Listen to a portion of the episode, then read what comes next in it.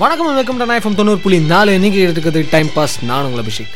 Savings ஜென்ரலாகவே savings பண்ணுறவன தான் நம்ம புத்திசாலி ஃபியூச்சரிஸ்டிக்லாம் சொல்கிறோம் மோஸ்ட்டாக எல்லாருமே அதான் ப்ரிஃபரும் பண்ணுறோம் இல்லையா? நம்ம ஊரில் பல பணம் சேவிங்ஸில் தானே சிக்கிக்கிட்டே இருக்குது இந்த பணப்புழக்கம் குறையறதுக்கு கூட அதாவது டிஃப்ளேஷன் ஆகிறதுக்கு கூட இந்த சேவிங்ஸை தான் ஒரு காரணமாக சொல்கிறாங்க அந்த அளவுக்கு நம்ம எல்லாருமே பயங்கரமாக சேவிங்ஸ் பண்ணுறோம் எல்லா பணத்தையும் எடுத்து அவன் வீட்டில் பீரோவில் பூட்டி வச்சா அப்புறம் எப்படி பணம் புழக்கத்தில் வரும்?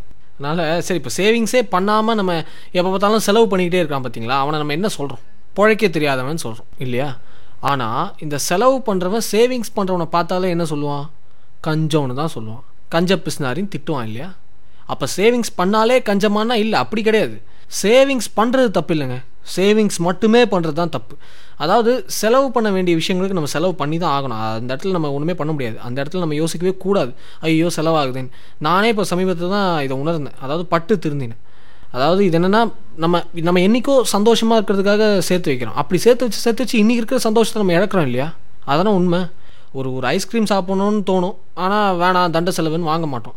நான்லாம் சின்ன வயசுலேருந்து இப்போ வரைக்கும் அப்படி தான் பண்ணிக்கிட்டு இருக்கேன். அப்படி தான் இருக்கேன் நான்.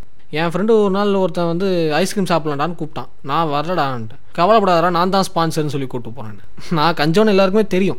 அதை பெருமையாக வேறு நான் சொல்லிப்பேன் நானே. நான் எனக்கே செலவு பண்ணிக்க மாட்டேன். அப்புறம் தானே மற்றவங்களுக்கு நான் செலவு பண்ணுறதை பற்றி நான் யோசிக்க முடியும் இல்லையா? அன்றைக்கி என்னாச்சு? ஆளுக்கு ஒரு ஐஸ்கிரீம் சாப்பிட்றோம். அவன் அதுக்குள்ளே சாப்பிட்டான். போயிட்டு இன்னொன்று வாங்கிட்டு வந்து சாப்பிட்றான். நான் கேட்டேன் என்னடா இது? இப்போ தானடா ஒன்று சாப்பிட்டேன் அப்படின்னு. அதுக்கு அவன் சொல்கிறான் எனக்கு இன்னும் சாப்பிடணும் போல இருக்குடா சாப்பிட்றேன். உணவு வேணுமா? அப்படின்னு கேட்குறான் என்ன.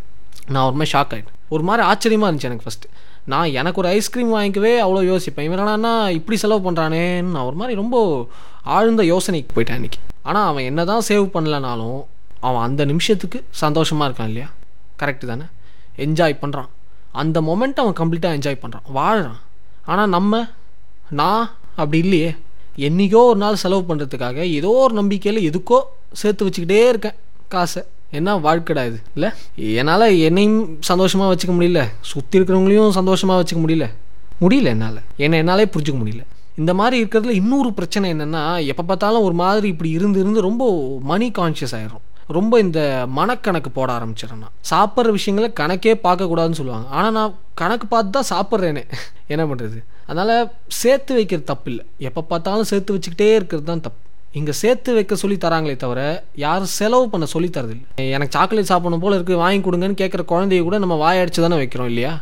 அதனால் இனிமேல் கொஞ்சம் செலவு பண்ணுவோங்க. அதனால் கொஞ்சம் செலவு பண்ணவும் கற்றுப்போமே என்ன சொல்கிறீங்க நான் திருந்திட்டேன் நீங்களும் திருந்துங்க.